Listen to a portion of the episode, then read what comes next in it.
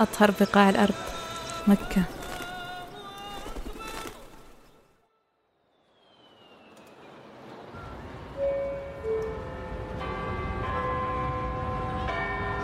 أتوقع أنه في لندن. بريطانيا.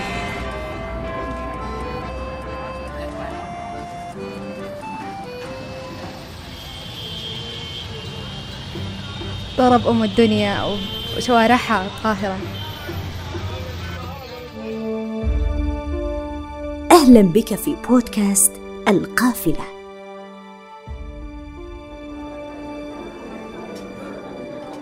آه، السفر آه، بصراحة ثقافة وترفيه لغة فكر جديد فنون. الشخص يسافر وتتغير شخصيته 180 درجة لأنه يشوف أشياء جديدة ويتفتح أكثر للأشياء الجديدة. آه، شوبينج شوفي السفر الحين من جد يعني حسينا بقيمتها من كورونا حسينا بقيمة السفر صراحة. أحس المعرفة تجديد. حتى لما تدخل على موضوع البنيان تراثهم متاحفهم الأغلب أنها يعني است... الاستمتاع يعني. أهلا وسهلا بكم مستمعي بودكاست القافلة المقدم من مجلة القافلة. مسيرة انطلقنا فيها معكم نحو مساحات واسعة من الثقافة ومسالك ممتدة من المعرفة. حديثنا اليوم عن إحدى الصفات اللصيقة بالقافلة كمفردة عن السفر حالة الخروج عن الالتزام بالمكان حقيقة وعدم التقيد بالزمان مجازا.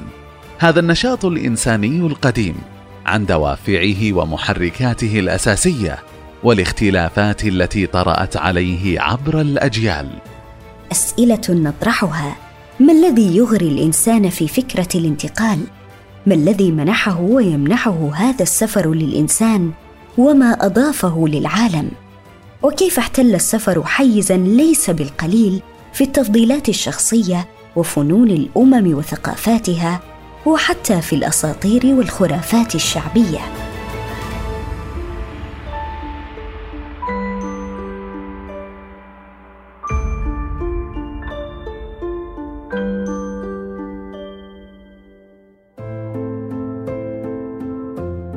بالعودة إلى معاجم اللغة العربية نجد أن السفر هو قطع المسافة والسفر تعني وضح وانكشف وهو كذلك الخروج عن عمارة موطن الإقامة لقصد مكان يبعد مسافة يصح فيها قصر الصلاة.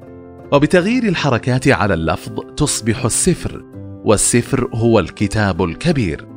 وفي الإنجليزية نجد أن ترافل مشتق من تريبيليوم وهي كلمة لاتينية تعني في الأصل العذاب torture لكنها اكتسبت في النهاية معنى أكثر اعتدالا وهو المتاعب travail حتى تكونت كلمة travel والتي تعني القيام برحلة.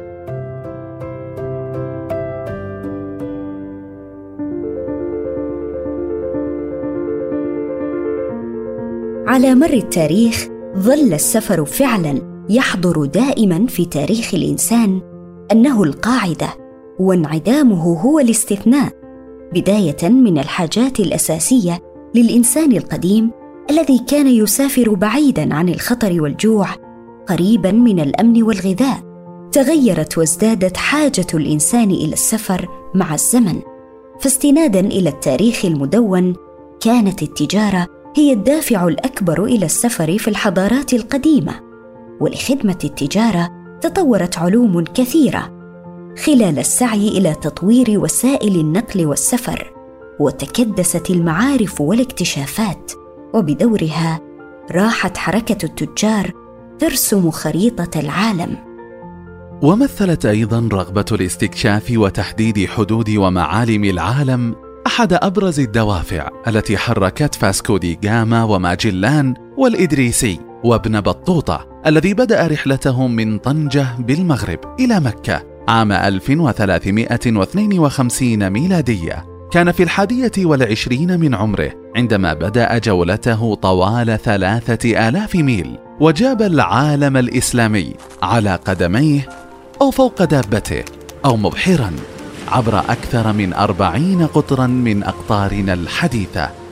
إضافة إلى رحلات طلب العلم التي امتدت على مر التاريخ في أوقات نهضات الأمم فعلى سبيل المثال اشتهر الإمام البخاري والشافعي وأحمد بن حنبل وعديد من الأئمة بالسفر وقطع المسافات سعيا إلى التدقيق في صحة حديث نبوي شريف واحد. وفي القرن الميلادي السابع انطلق الصيني هوان تشانغ في رحلة إلى الهند وعاد منها بعد ستة عشر عاما. محملا بكمية هائلة من المخطوطات في شتى المعارف والعلوم وبصحبته أيضا عدد من المترجمين ليضع لاحقا كتابا ضخما بعنوان سجلات تشانغ العظيم للمناطق الغربية.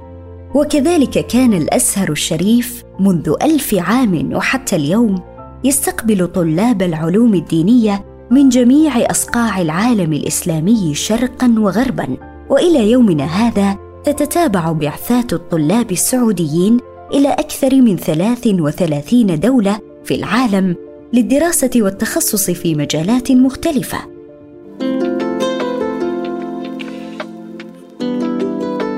ومع إسهام السفر في نقل البضائع ومد أوصال التجارة عبر البلدان على مر التاريخ، أسهم السفر أيضا في نقل عديد من الثقافات بين شعوب مختلفة، فقد نجح السفر في فتح قنوات تواصل ممتدة بين الشعوب.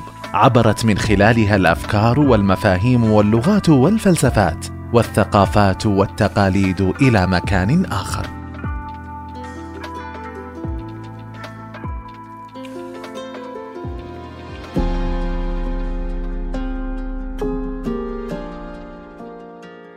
لما كان السفر حالة مصحوبة بكثير من المشاعر والعناصر المعنوية والإنسانية على تنوعها ما بين ألم الفراق والحنين والخوف من المجهول ودهشة الاكتشاف وما إلى ذلك نجد في الآداب والفنون ما يمكنه أن يملأ قاعات كبريات المكتبات الوطنية.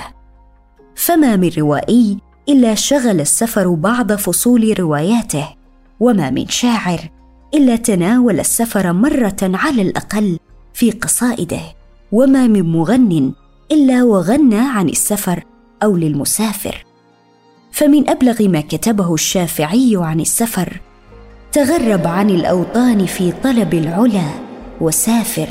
ففي الأسفار خمس فوائد تفرج هم واكتساب معيشة وعلم وآداب. وصحبة ماجد.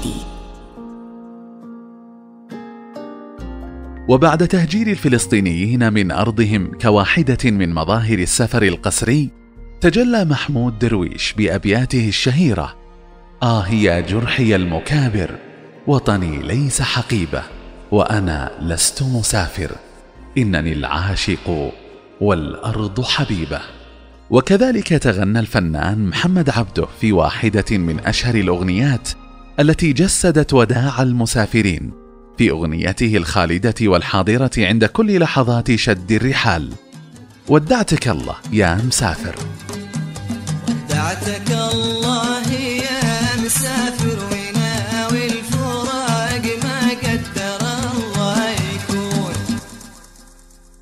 لم يكن احتفاء الفن والغناء بالسفر من فراغ فبالتقصي نجد أن للسفر نفسه أثره وإسهاماته البينة في ظهور نمط جديد من الغناء. فبقيام الثورة الصناعية أواخر القرن الثامن عشر تزايدت حركة السفر في بريطانيا تحديدا وتزاحمت أفواج المسافرين من الأرياف إلى المدن بهدف العمل. ظهر في هذا الوقت تحديدا الشوق كأحد أبرز المعاني وأكثرها حضورا في الأغنيات وامتدت هذه الظاهرة إلى وقتنا هذا.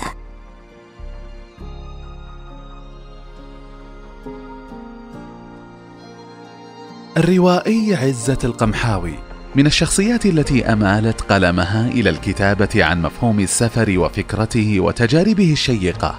نسعد به اليوم ضيفا في بودكاست القافلة. ليحدثنا أكثر عن هذا المفهوم.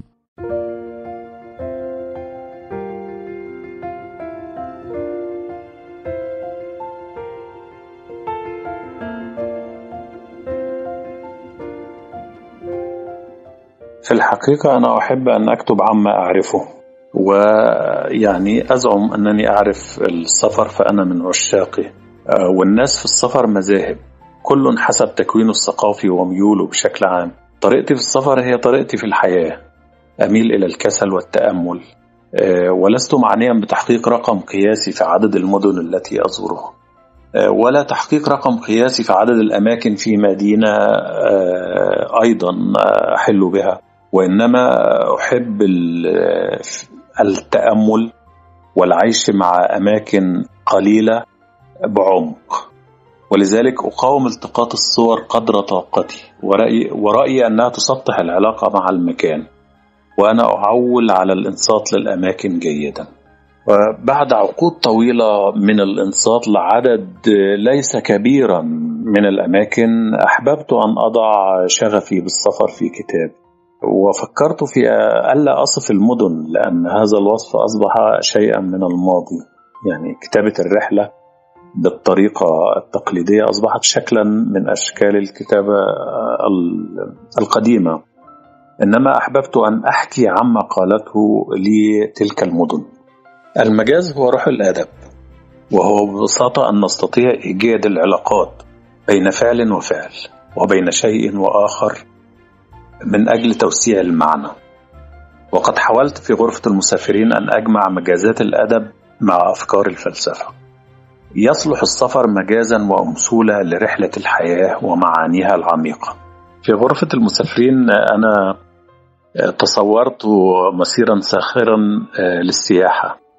آه، في ضوء ما أراه من تطلع المسافرين إلى مكان بكر عاما بعد عام.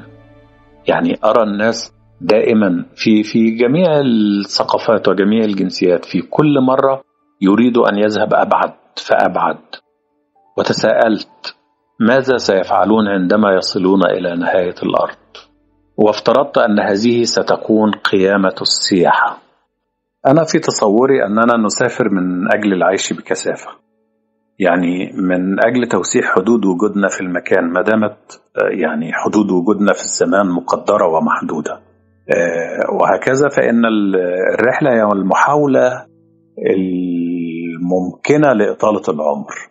في كثير من التشابهات بين الرحلتين بين رحلة المسافر في رحلة سياحية وبين رحلة الموت. غياب المسافر بيشبه غياب الميت والفرق إن المسافر محظوظ لأنه بيعود ليرى من تركهم وراءه ويجد أنهم تدبروا حياتهم ولم يموتوا بسبب غيابه كما نتوهم. بوابات الدخول والخروج والتفتيش ووزن الأمتعة في المطارات تشبه لحظات السؤال ووزن الأعمال بعد الموت. هناك تشابهات كثيره وهناك تشابهات ترفع من مستوى التماثل بين السفر ورحلة الحياة بشكل عام آه، ونستطيع أن نجد التغيير وأن نجد العبرة وأن نجد كل معاني السفر في مكان قريب آه، ليس بالضرورة أن يكون بعيدا جدا.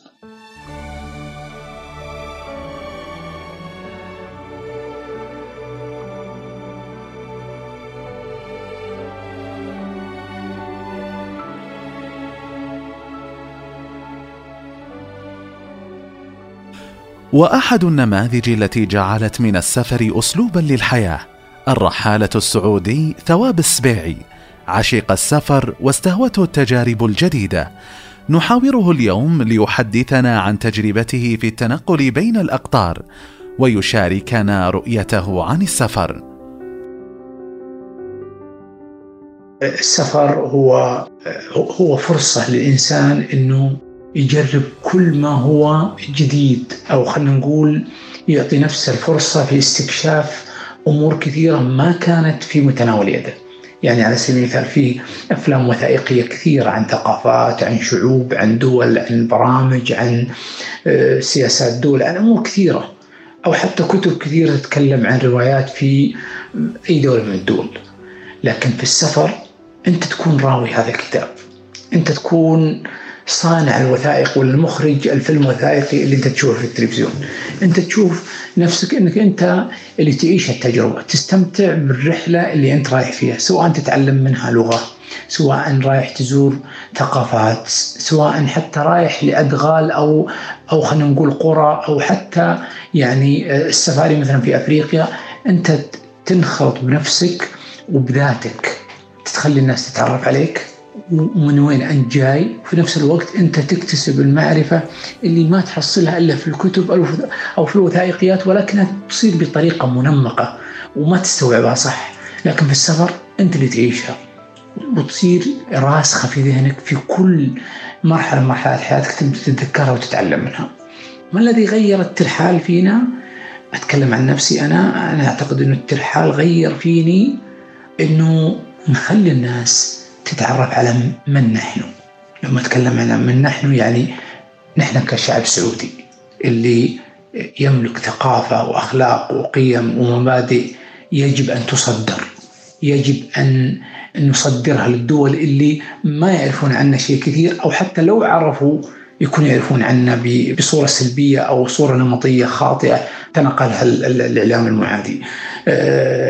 اللي تغير فيني هذه كانت تقريبا في 2017 أو 18 في منتصف الرحلات يعني بديت من 2010 لكن من 2017 2018 بديت أعرف إنه كل موضوع يخص تصدير ثقافتنا قيمنا أخلاقنا أو أي أثر جميل نتركه في السفر ينعكس ايجابيا على بلدنا. فالحمد لله هذه اللي اللي غير. صرت أغلب سفراتي جزء منها يعني نقاهه استجمام أمور استكشاف لكن في جزء رئيسي جدا إني أحرص على إني ثقافتنا وقيمنا وأخلاقنا تكون موجودة سواء الأغراض اللي أنا أخذها معي من من تمور من عطور من ملابس من حتى بعض الهدايا أو حتى المشاركات اللي نشاركها الناس مثلا نزور مثلا بعض اخواننا المسلمين الموجودين في في في قرى يعني نائية أو دول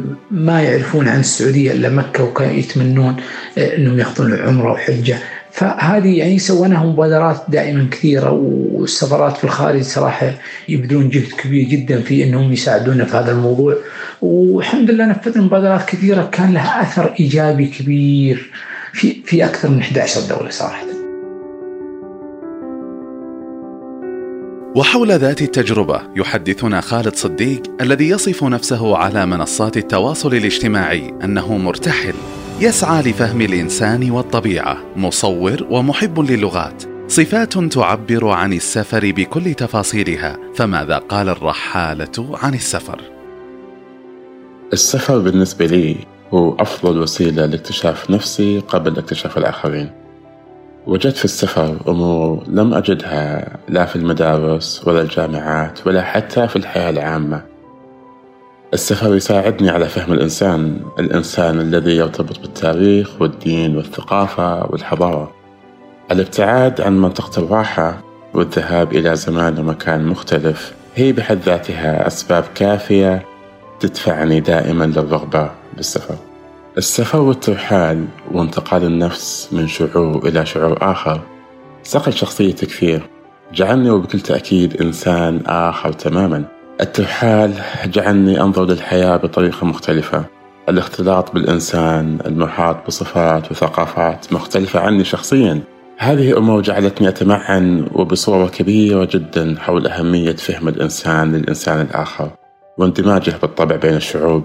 وهو ما يعكس نضج الإنسان ونظرته للحياة.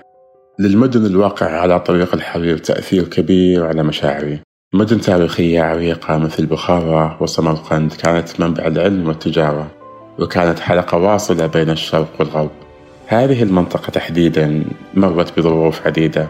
بدءا من افتتاحها على يد قتيبة بن مسلم الباهلي مرورا بغزو المغول وانتهاء بالاتحاد السوفيتي. الاتحاد السوفيتي اللي أثره نشوفه واضح إلى الآن يعني في نمط الحياة المستمرة في بخارى وسمرقند ومدنها المجاورة أيضا.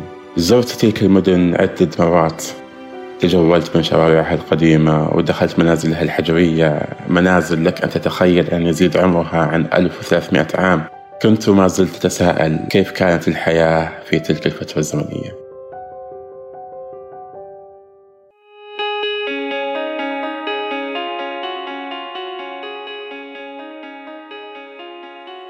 لم يكن السفر بهدف الترويح عن النفس أو ما نسميه بالسياحة معروفا أو مالوفا قبل القرن السابع عشر الميلادي. حتى إن كلمة تورست الإنجليزية وتعني السائح لم تظهر إلا في عام 1772 من الميلاد. أما كلمة توريزم أي سياحة فلم تظهر إلا في عام 1811 من الميلاد. ظهر المفهوم الحديث للسفر السياحي في أوروبا في أواسط القرن السابع عشر.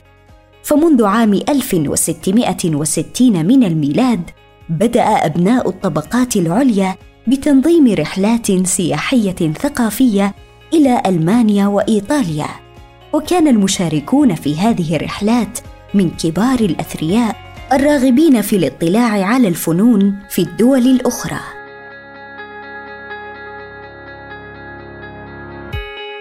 ندرة وسائل النقل وتكلفتها حينها جعلت السفر حكرا على طبقة الأثرياء. لكن مع تطورات الصناعة والتقنية ومد خطوط السكك الحديدية التي سميت مجازا بشرايين الأرض وانتشار السيارات واختراع الطائرات وتوفر رحلاتها. بات السفر السياحي في متناول كثير من الناس مع تفاوت مدة السفر ومرات تكراره والوجهات المنشودة.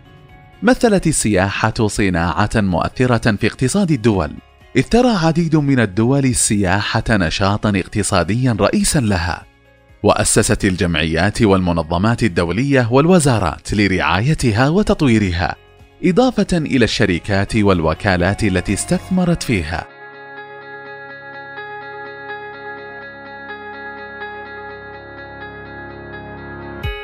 تنوعت أشكال السياحة مع الزمن كالسياحة الثقافية بغرض الاطلاع على ثقافات البلدان الأخرى وفنونها وكالسياحة الطبيعية والبيئية التي يقصد المسافرون من ورائها الاستمتاع والاستجمام بالمظاهر الطبيعية المتباينة للأرض.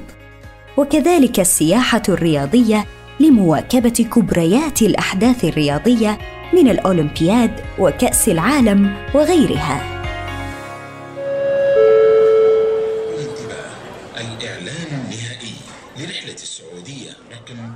المطار. أحد المباني التي ترتبط ارتباطا وثيقا بفكرة السفر. قاعات واسعة وشاشات تقف في كل مكان ومشاعر متفرقة ما بين فرحة الوصول ووحشة المغادرة. في الحقيقة نافست المطارات وربما أزاحت الموانئ التي كانت بوابات العبور الأبرز بين الأقطار. عبرها تمر الثقافات والأفكار والبضائع والهدايا والتذكارات والغائبون. ومرت المطارات بمواسم جفاف استثنائية في ظل جائحة فيروس كورونا التي ألزمت الإنسان بمكانه وقللت من سلوك الترحال والتنقل.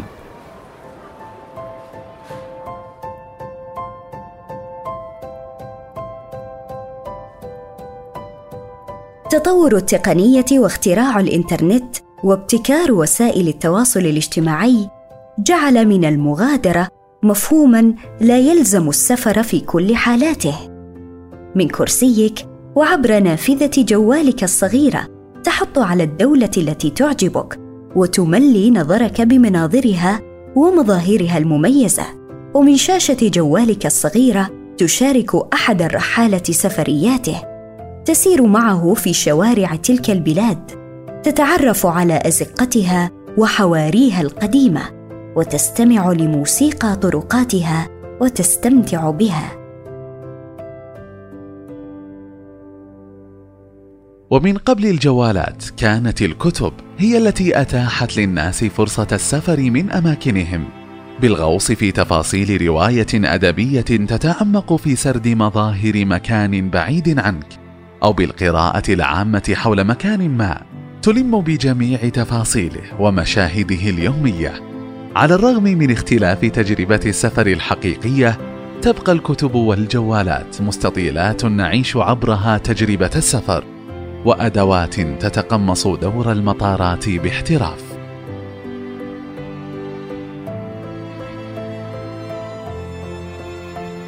مع أن السفر حقيقة عايشتها أجيال كل الحقب إلا أن الأساطير التي أحيكت حوله ليست بقليلة. والمسافات التي قطعها الخيال في فكرة السفر ليست قصيرة.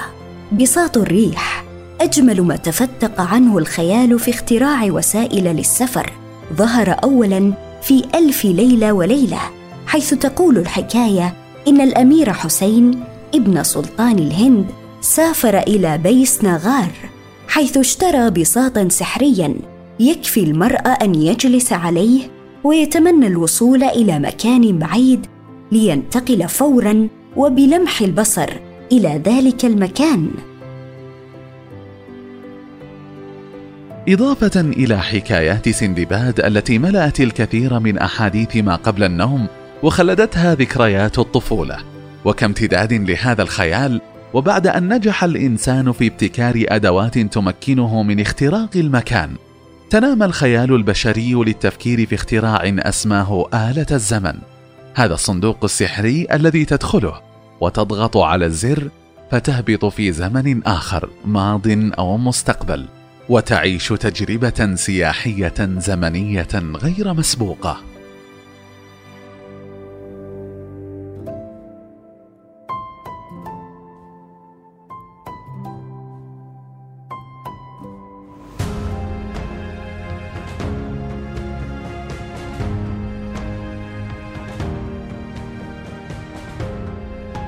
وصلت حلقتنا إلى نهايتها. نسعد بمشاركتكم لها مع أصدقائكم ومعارفكم الذين اعتدتم مشاركة ما تحبون معهم. ونسعد أيضا بتلقي تعليقاتكم وآرائكم على حساب المجلة بمنصة تويتر. ولنا لقاء جديد في شهر مقبل.